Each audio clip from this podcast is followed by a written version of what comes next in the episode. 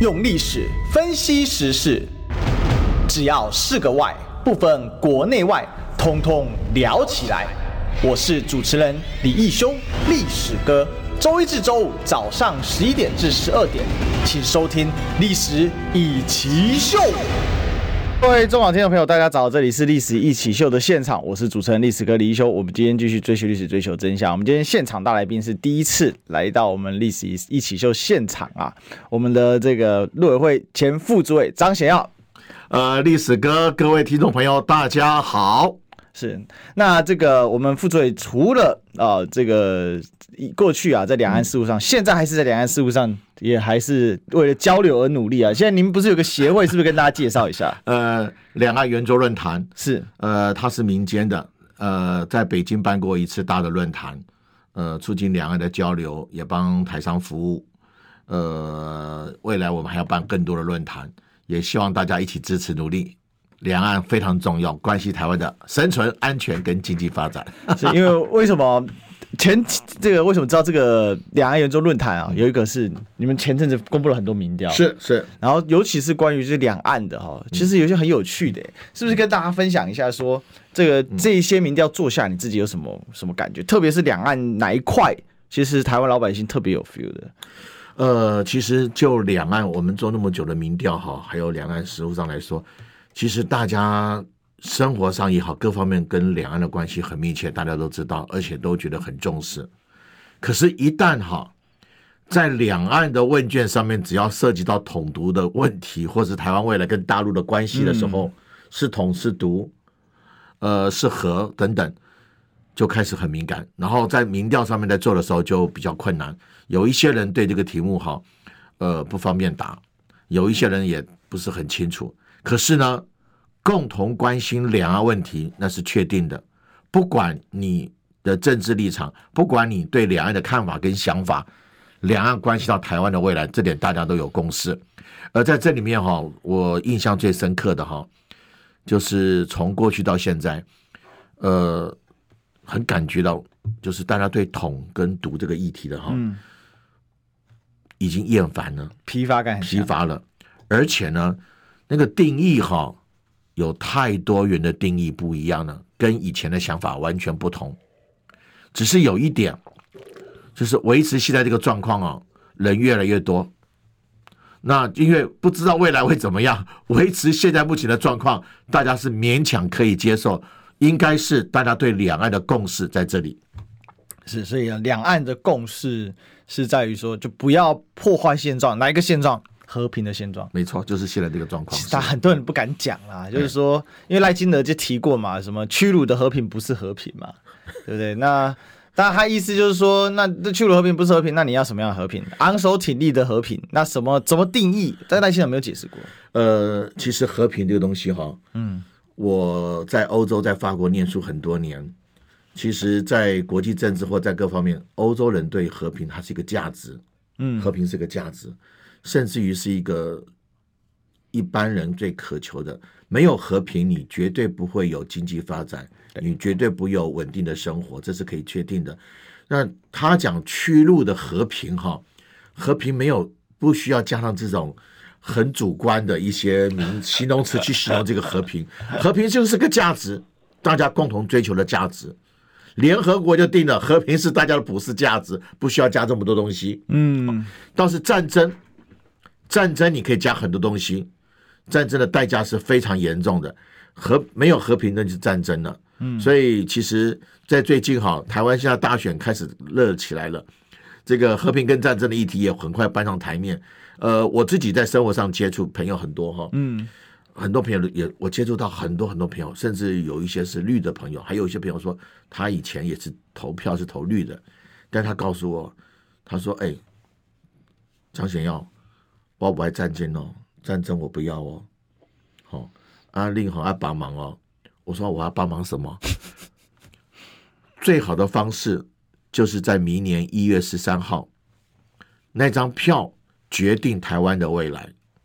对，那张票决定台湾的未来，投谁不重要，是投谁之后，你决定了自己跟台湾的未来。是这个投谁之后啊，决定自己跟台湾，其实就是什么？就二零二四年的选举是一条路线之争呐啊！很多人以为只是单纯的候选人之争，不不不不，路线之争的状况绝对是比历届来都更加激烈啊！因为台湾的选举，你大概也很难想象到有一天正统科班这个台独中的台独赖清德，嗯，来担任民进党的候选人，然后还可以取得目前看起来在这个民调上。相对上来是领先的，因为毕竟在野好几块啊。那我觉得这个也是蛮有趣的啦。呃，那也是今天我们要来聊一聊哈。我们今天三个双啊哈，这叫双城论坛、双十国庆，还有双标历史啊。那其实双标历史就讲。呃，这个为了追求台独的双标，哈，非常有意思。为什么？因为呢，呃，前几天呢、啊、是九三军人节啊，其实也刚过而已啊。嗯、那有个事情余波荡漾到现在啊，就是激进党他们提出了一个说法嘛，他说九三军人节不值得纪念啊。啊，为什么啊？因为呢，这个这个是一个中华民国史观、中国史观啊，不能纪念啊，这个是有害台湾的。他们到时候怎么说啊？我们。呃，就是等一下来看一下哈，那我们就从我们就几个来讲好了啦，我们就从那我们就倒着讲好了，那我们干脆就从九三军人节这事情讲起吧哈。好啊，因为刚才其实有提到嘛，要追求和平，追求和平那个价值，价值怎么形塑？价值的形塑来自于认知，认知怎么形塑？来自于你怎么看待历史？没错，那教育很重要嘛。好，从教历史教育，那我们可以看到。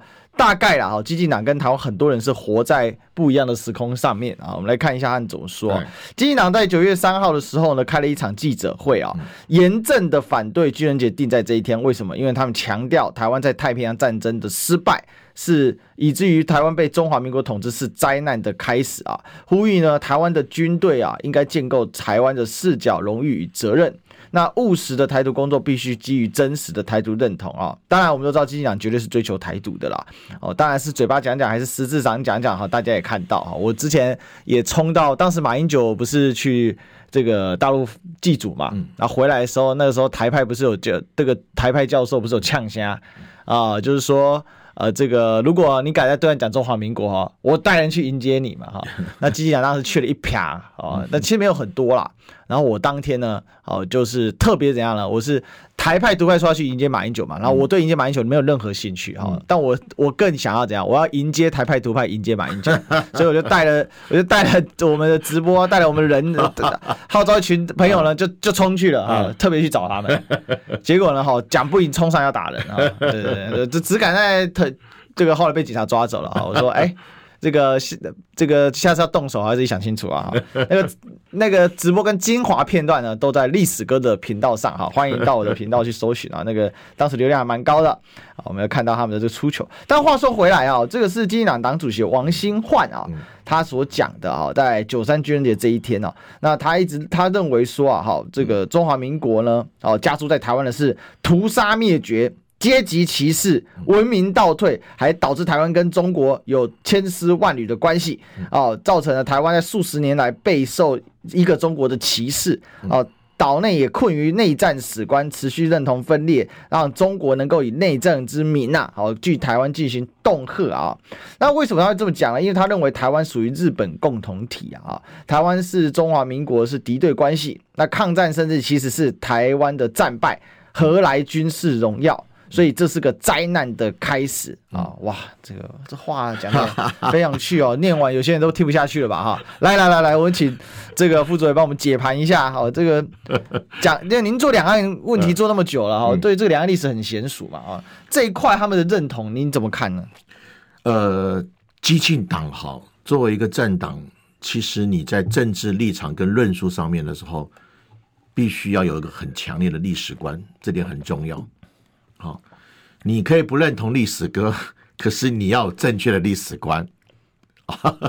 啊、我先说一个，他说台湾呢，在二次大败是属于日本共同体，是属于战败的国家。我这里面完全跟所有的历史完全不符合，连日本都不会接受。从什么时候出现过日本共同体？没有这东西。我在欧洲法国，我研究的是欧洲共同体。对，La Communauté Européenne 欧洲共同体到今天的欧洲联盟，他们有组成共同体，日本没有共同体。好，是日本帝国。如果说今天日本天皇如果听到他讲共同体，日本人也没有听到，所以他讲的胡言乱语。你想做日本人，但是日本没有共同体。第二个，二次大战台湾根本没有参战，台湾当时是日本的殖民地，而当时同样同殖民地被日本在殖民地里面被卷入到里面的时候，不只是台湾，现在东南亚，包括了新加坡，包括了缅甸，包括了越南，很多都因为这样子卷到这个战争里面去了。我也没有看到新加坡说。我们曾经被日本占领过，所以我是跟日本一样参战的。我是战败国，我要重新洗刷，所以新加坡才独立的，胡说八道。那在这里哈，我要特别说，台湾今天很大的问题在哪里呢？呃，您刚刚提到一个很重要的教育，嗯，非常重要。对，显然激激进党啊，这些朋友们呢、啊，他的教育出了问题，他的。对于事实，对于很多认知，我倒是建议哈，激进党要想救台湾的话，先救自己，多读点书，多把历史搞清楚，把国际关系搞清楚，把台湾的过去、现在跟未来思考清楚，再来做一些政治上的论述，否则徒留很多的笑话。就算是今天独派的大佬林卓水都不会讲这么荒谬的话。林卓水自创台独理论，他都不会说我们曾经是日本共同体的一员，我们战败了，所以如何如何如何，真是太荒谬了。另外，我要特别提到说，他说九三军人节，九三军人家呢都很清楚，都是因为二次大战结束之后哦。其实二次大战结束，把它作为一个纪念日，不独只有我们中华民国，嗯，法国也是。我在法国念书的时候，每年到了九月二号。他们是用九月二号定为二次大战结束日。对，他们老兵参与过二次大战，老兵包括总统，法国都在纪念，全国纪念。然后呢，电视上也播，这个是法国羞辱的时候，他应该被德纳粹占领，巴黎被占领了。过去从来没有发生这种事情。美国也有二次大战老兵，连日本都有，苏联也有。那更不要讲其他国家了，所以我觉得在这个时候啊，激进党为了想，我觉得他想凸显他的存在感，但是凸显存在感，利用九三军人节讲一些荒谬、愚不可及的话，那我倒是觉得他们真的回去该好好该去念书。哦，那民进党呢，他知道，但他做的事情呢荒谬，所以您刚刚待会待会我们后面会谈到了哈，民进党的做法。那今天台湾最可悲的在哪里呢？最可悲的是，很多人想从政，可是从政要做功课的。从政不是带着台湾所有的人去送死，把台湾的未来陪葬。你做功课，把历史先弄清楚。所以呢，我倒是建议哈，我不知道历史哥同不同意啦。我倒是建议激进党的朋友，你应该来上历史哥的节目。来上节目之前，先读个历史来谈一谈，这个可以讨论的嘛。哦，那这个是很重要，很重要。嗯、那两岸的问题，其实哈，我很坦白的讲，从过去到现在，两岸的问题是其实不是军事问题。对，两岸的问题在政治。什么政治？最核心就是两岸的政治定位。两岸的政治定位到底是怎么样的定位？这点很重要。那我再说一个，这个台独的大教父。李登辉前总统，连他，他在担任总统的时候，一九九七年，我从法国念书回来，我在国安会工作，嗯，我就看到他讲了很多次。他开会的时候在总统府讲，不能台独，台独台湾就结束了，不能台独，台独做不到。然后我还记得两千年五月二十号，政党第一次轮替。阿扁担任总统，现在阿扁还在。历史哥，你可以邀阿扁来你的节目上，然后看我刚刚讲的话对不对？你可以请教他。那个时候呢，李登辉要把政权交给陈水扁的时候，李登辉是很不放心的。他说：“阿扁是搞台独的，那台湾会带来战争，台海会有战火。”所以当时他告诉陈水扁说：“不能搞台独，但是有两个台湾中华民国的安全支柱不能动。对，第一，中华民国宪法不能改。”不能动。李登辉跟他讲，李登辉七次修宪都不敢把中华民国宪法修掉，只敢后面做增修条文做修变动而已。那有一些宪法的条文，因为历史时代太久远，在台湾不方便施行，那么我们就先把条文冻结。可是中华民国宪法不能改。第二个不能动的是什么？叫国家统一纲领。他说 不能改，也不能废，废了国家统一纲领，两岸一定有战争。我这句话是听陈水扁亲自当面讲的，是我还当场做记录，做记录。我有一次在媒体，在联合报我也讲过，所以我相信陈水扁讲，他应该记得很清楚。嗯，然后我再跟历史哥来报道一段历史。阿扁就任的时候，他有讲到四不一没有，对，好，很多人都在都在考问这个问题。四不一没有，那个没有也是不嘛，对不对？对，为什么不直接讲五不就好了？四不再加一没有，为什么会这样子来的？原因是当初他要就任的时候，他写了四不，四个不会，不会变更国号，不会如何如何，稳定现状，就是我们刚刚节目一开始的现状，稳住这个现状，四不拿给美国看，美国同意了。最后给前总统准备交接政权的李登辉总统看，李登辉总统看到这四部之后，觉得还不够，拿笔在上面又讲一个，也没有废除国统会跟国统纲领的问题。哦，所以阿北就把李总统写的这个也没有废除国统会跟国统纲领的问题加在后面，就变成四部一没有，嗯哼哼哼哼，是这样子来的。哦。你可以问他，你可以请他到节目来。他现在呃，记性很好，不会，他绝对不会忘记 这么重大的历史事情哦。所以我今天特别提到这个东西的时候是这样子讲哦。当然，从事政治的人，尤其在选举的时候，为了凸显自己政党或者政治理念，你可以天花乱坠讲很多事情。可是从事政治，政治人物要对这个国家。要有责任感，嗯，你说的议题，你说的话，你提的东西要负责任的，要负责任的。好，那我特别在这里，在在你这个节目里面跟历史哥做这个报告，也跟各位观众朋友报告这个事情。是这个，其实这就牵涉到所谓两岸史观，到底两岸是什么样的关系的一个根本问题。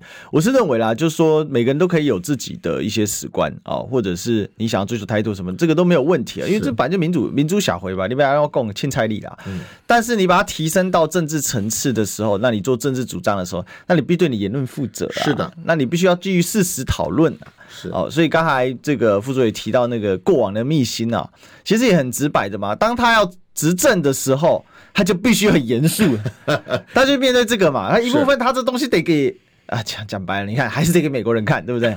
那另外一部分呢？当时李登辉当然，李登辉顾总统他的影响力是非常大的，在当年的时候，他自然他也了解里面的深水区是在哪里。哎，对，所以这其实蛮蛮关键的。那我们今天看到激进党的这样的一个表述，呃，我也我觉得刚才副主席提到一个重点嘛，就是想让大家知道嘛，语不惊人死不休嘛。没错，其实这也是台湾今天一个很大的问题啊。不过有个东西我们可以进一步来请教。共同体啊，呃，这个东西是要很谨慎小心的去使用，因为法兰西有组过法兰西共同体啊，对。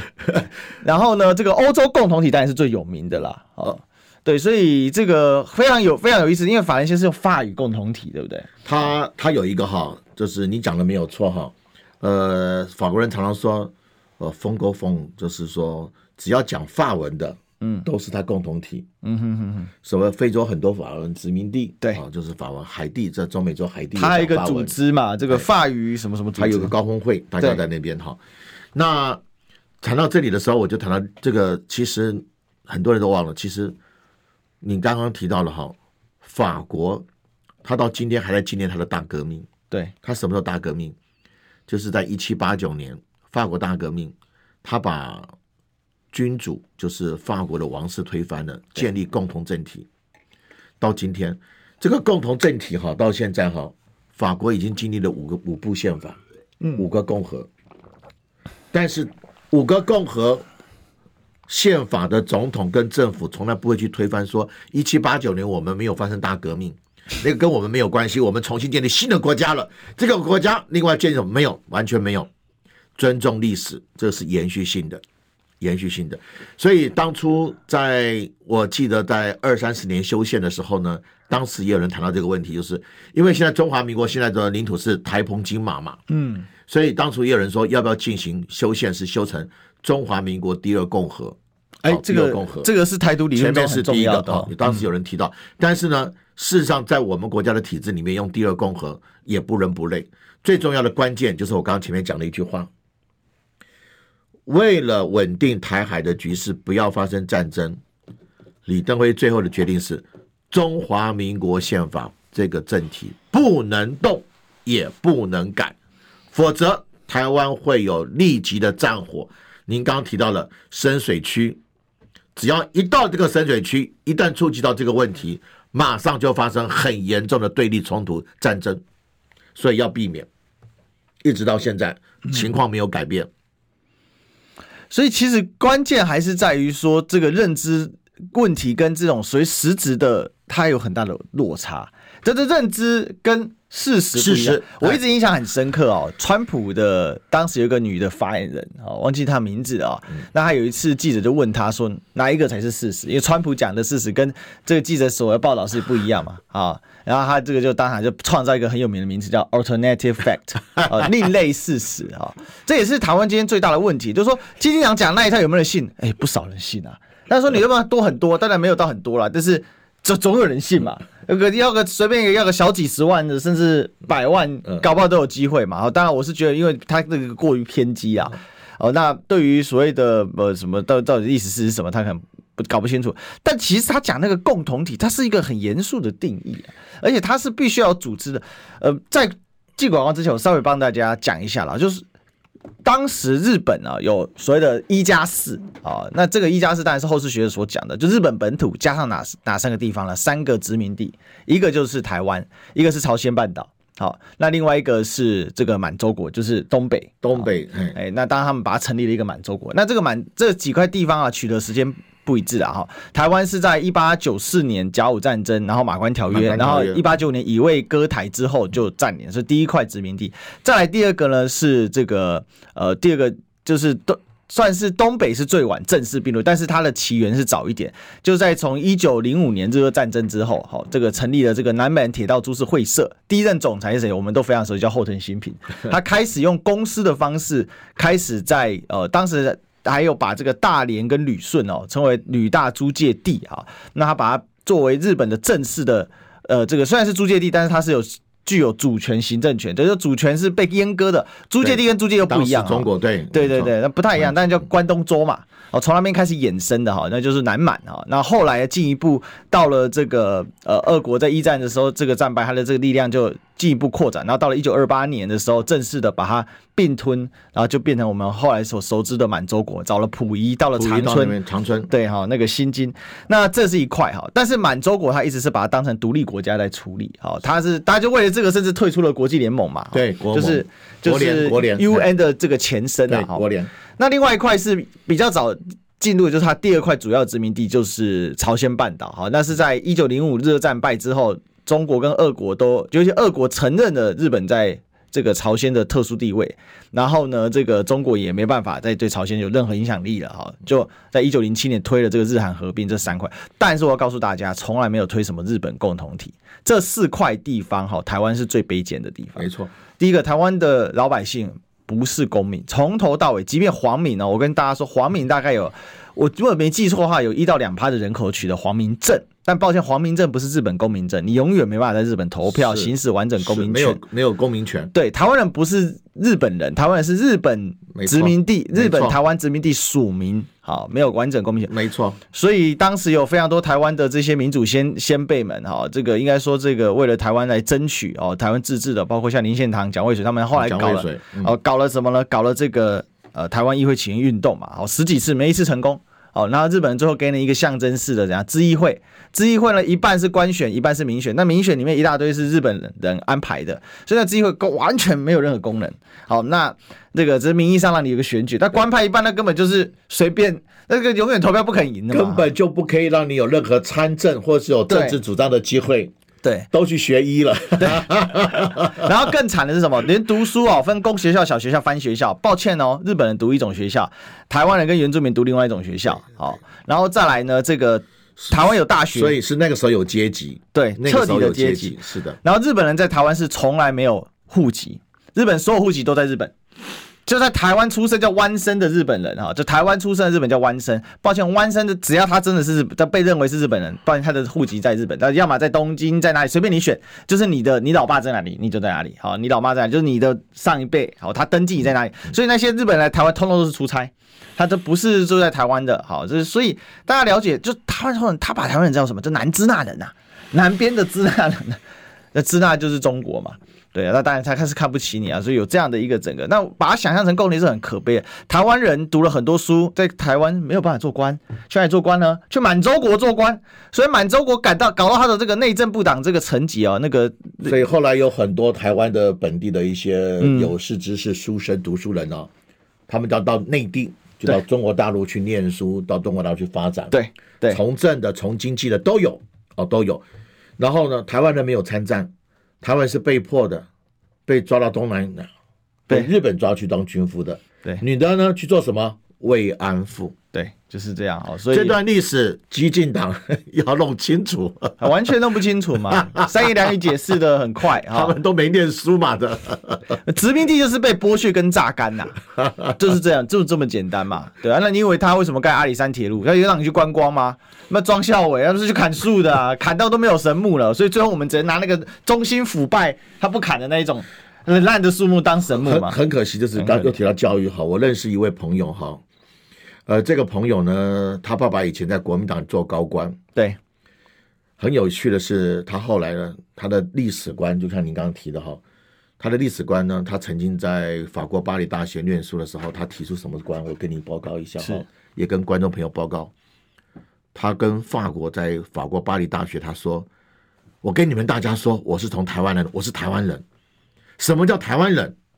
台湾人就是荷兰人、西班牙人、台湾本土原住民、中国汉人、日本人，还有后来的美国人，我们混种在一起叫台湾人。你知道这话讲完，我都傻眼了。现场的法国学生。”当场就纠正他胡言乱语。我坦白跟你报告哈，呃，这个人现在民进党做高官。好，我先不露他的名字。我觉得这是教育上的问题，他对于很多事情的认知，没有一本书写到这个事情，没有一本书。好，当然谈到台湾本原住民南岛语系，这可以讲。嗯，可是你说台湾人，像广义上我们的台湾人。在这里有很多人跟过去的有宜兰、荷兰的，或者是，可是有台湾的上面混血种，这个实在是这个荒天下之大稽。到现在为止，然后呢，我也提到这些人的名字都有个忠，很奇怪，陈时中有个忠，陈志忠有个忠，这个朋友名字也有一个忠，叫中国的忠，这很奇怪。好，我就举这个例子，所以您刚提到了。每个人，你对很多事情有你自己的史观。所谓史观，是你自己的看法，这个东西我们都尊重嘛，哈。可是，当你要谈到一个国家，谈到重大的历史事件，这些史观，正确的史观不能乱讲，不能乱来，而且它会导致人家认为台湾人就是这样，但其实台湾人并不是这样。好，那我刚才看到聊天室，也欢迎大家 YouTube 空中的朋友啊，就可以加入我们中广新闻网的 YouTube 啊。聊天室来聊，看看看到有一些可能，呃，我看因为使用简体字，应该大概不是台湾本地的朋友的话，嗯，那他们就有一些误解嘛，就是说台湾人不就做这样什么？我觉得不对哈，这个在网络上那些偏狭的言论，它会覆盖很多嘛，嗯，这个在战机里面就叫幸幸存者法则嘛，在网络上叫什么？叫做偏激被看见法则，对对，但我们广广播有一个法则，叫做。要广告法则，进广告。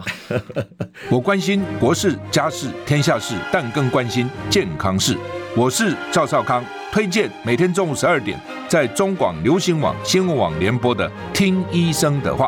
我们邀请到的都是国内数一数二的医疗权威，给你一个小时满满的医疗资讯，让你健康一把抓。除了收听以外，还要到 YouTube 频道上订阅 “I Care 爱健康”，按赞、订阅、开启小铃铛，爱健康三支箭，一件不能少。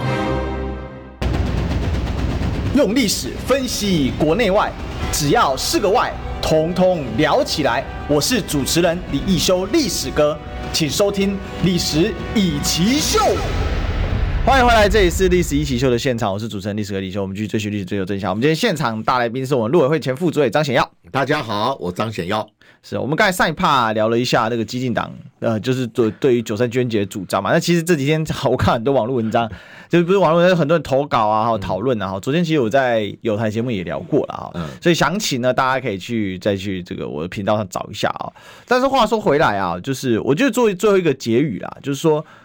其实我蛮欢迎啊，就刚才这个副座有提到嘛，就是那激进党是不是来上一下节目，来来公开聊一下嘛？哈，我觉得非常好啊，就哎，因为我觉得很多人会说，你讨论这个，你在意这个啊，你就深蓝啊，大众什这跟深蓝大众的一点关系都没有，对，不用戴帽子，跟历史事实的追求有啊。阿里亚被公擒拿啊，那我我介绍我老爸好，你熟悉啊，啊，喜欢一下北啊，好这个啊，好拢总好你熟悉，不要紧啊，我大林红的哦，青变变哦，保证青哦。那个讲到马英九，绝对是马英告，哈，汪汪汪，好，还谁啊？好了，我们就不用去接纠结这个。那第二个双呢是什么呢？是双十国庆啊！哈，今年双十国庆的 logo 呢，被他说，哎、欸，变台湾 National Day 了啊？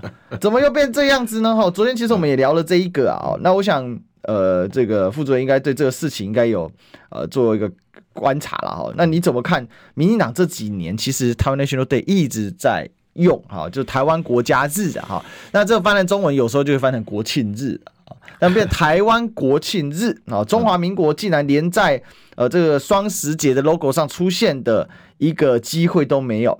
然后呢，最扯的事情是这个民进党的解释是说啊，哈，呃这个是细节了啊，这个就是小地方不用纠结，因为简洁嘛，这个标语 National Day 简洁好看啊，民众也都蛮喜欢，所以我们就继续用吧哈。这是什么样的逻辑？这个是基基本是涉及到台湾最根本逻辑，就是双十节，它跟台湾国庆日一点关系都没有。它发生的地方，它发生的历史，发生的脉络，双十节就是讲白了，就武昌起义的那一天嘛。那武昌起义是中华民国的造建之日，这跟这个台湾国庆日好像没有办法插上关系，但他硬要把它套在一起，那怎么看呢？我觉得这个事情哈。赖清德他现在身为民进党的党主席，嗯，又是要选这次的总统的参选人，也是现任的中华民国的副总统。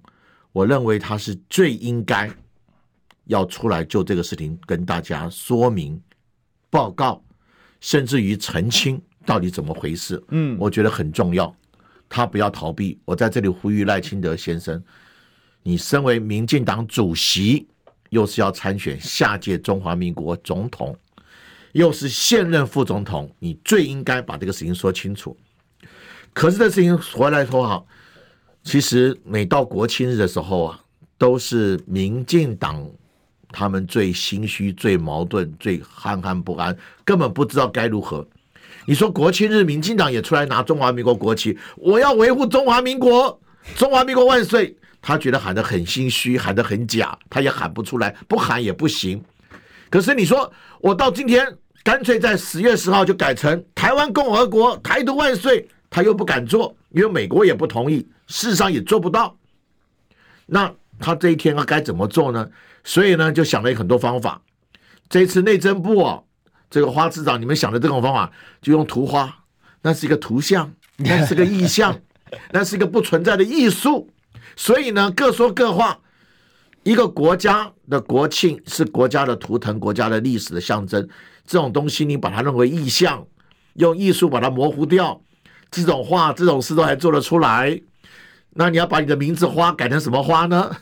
那这个东西就太离谱了。我刚特别跟这个主持人老历史哥，我跟您提到的，嗯，法国现在经过了五部宪法、五个共和政府、五个共和，可是他的国庆日。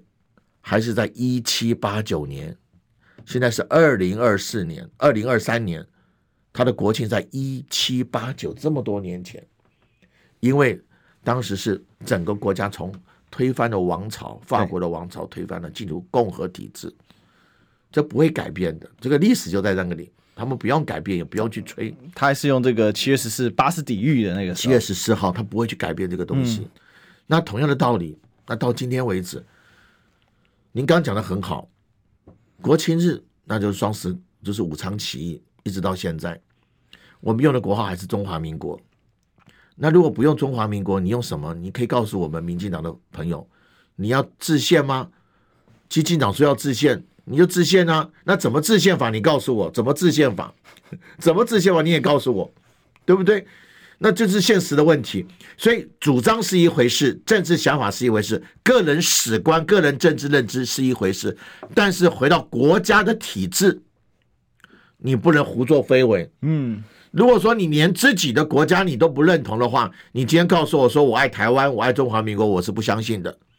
所以今天赖清德要选中华民国总统，请你出来。刚好遇到双十国庆这个重大的问题的时候，内政部怎么处理的？民进党的这样子的应付，这个比敷衍还严重，敷衍还严重，那是自欺欺人。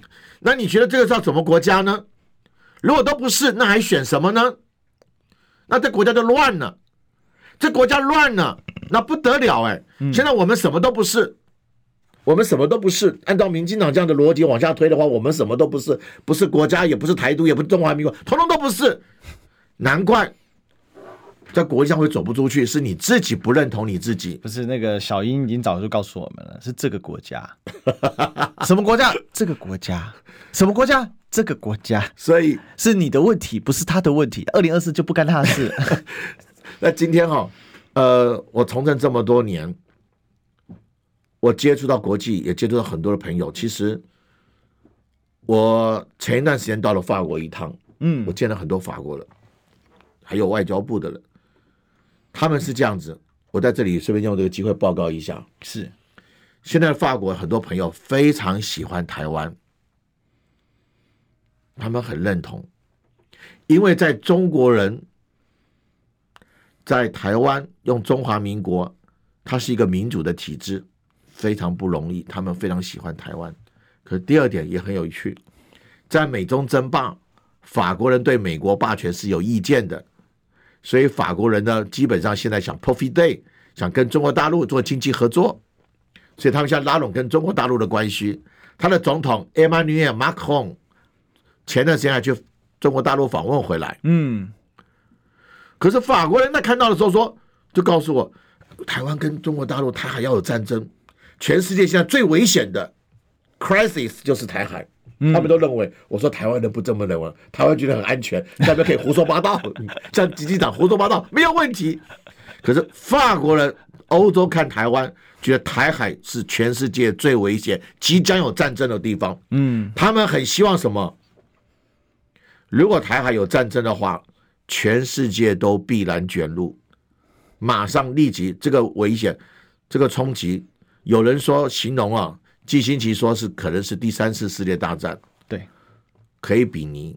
那很多台湾说，看我们台湾多重要，我们只要台湾就可以引起世界大战了，真是荒谬到可不可止。那现在的问题就是，他们都希望这个问题。两岸的问题，人们用什么方式来处理？嗯，那我提到两岸，我为什么提到两国呢？我们为什么两岸？是因为宪法写的两岸，就写在宪法增修条文呢？对，还有两岸人民关系条例，是我们写的不是两国，是从李登辉修宪到现在。所以我要跟大家报告，大陆人是到台湾，不是国籍问题，是户籍问题，是移民署在管，不是外交部发他签证护照进来的。那就凸显了这个问题。那这些政治喜欢中国，不喜欢中国，对于中华文化你有什么意见？可是那是你个人的史观。可是一个国家的历史，两岸问题的本质，你今天就算主张台独，你还是要回归到历史的本质，从那里提出你的政治论述跟认识主张。如果你提不出一个政治好的论述跟主张的时候，你就歪曲过去的历史，想一些荒谬可笑，连国际社会都听不下去的话，你叫我们这些台湾人怎么能说投你票，让你跟着你走？这比骗子还可恶。还可怕。嗯是哦，自欺欺人呐、啊！哦，装睡的人叫不醒啊，脑死的人的 装死的人就不活了啊！他不想活啊！哈，我想这个，因为侯友宜这次有对这件事情呢、啊，就是提出他个他的看法了。嗯、这侯办就说啊，依照宪法，国家正式名称就是中华民国，英文名称叫 Republic China。其实这也是目前台湾很诡异的地方，Republic China 不是 China。我一个学历史的重视脉络哈，我实在无法理解了啊。那但是这就是政治语言嘛，那就就从政论角度我可以理解，但就从历史学的素养上面，我是无法接受这种说法了。因为我觉得你要搞台湾就台台独，我我我对台独意识形态没什么意见，嗯，哦，不要甚至说没有意见，我就觉得那你就搞啊。然后因为我们以前读书的时候，我们系绿的跟绿的跟什么一样，我们都是老师每天都在宣扬台独台独史观啊，台独看法啊。这甚至呢，对不对？就把那个强加给各位同学啊！我们那时候，啊，这第一堂上课就发问卷啊，请问我国最长河是哪条河？请问我国最高峰是哪一哪里？请问我国最北端在哪里？哦，请请问我国面积有多少？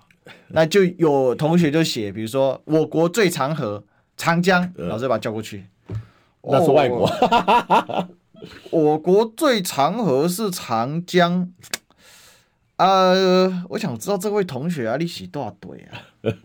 真的是这样啊！所以这就是我们，其实这是我们学历史现在的教学现场啊。这个，但这个已经是到大学、到研究所的等级。但大学的课啦，老师比较敢这样；研究所的课，老师就比较不敢这样玩这种游戏。但是整体来讲，嗯，就是这样。那还有人同学给他写圣母峰，结果呢，这个是这个港澳生写的。他说：“哦哦，你们最长河是。”圣母峰，哦，就是这不太对哦，哦，然后结果那个旁边同学说：“老师，他港澳的，哦哦，贵国哈，没问题啊，没问题。我”我我，你提的很有意趣啊。当然了，当然，现在就是一个很大的问题，就是说很多想主张台独的朋友哈，他不知道怎么去论述。呃，待会我有时间我提一下哈，其实在中华民国创建初期哈。广东省、广东省还有广西省也主张过阅读，嗯、他们有主张，他他们那时候怎么主张的，跟现在有什么差别，好不好？对，但有个很大的差别是广播跟广告，哈，我们先进广告。想健康怎么这么难？想要健康一点都不难哦，现在就打开 YouTube，搜寻“爱健康”，看到红色的“爱健康”就是我们的频道哦。马上按下订阅，并且打开小铃铛，就能医疗保健资讯一把抓。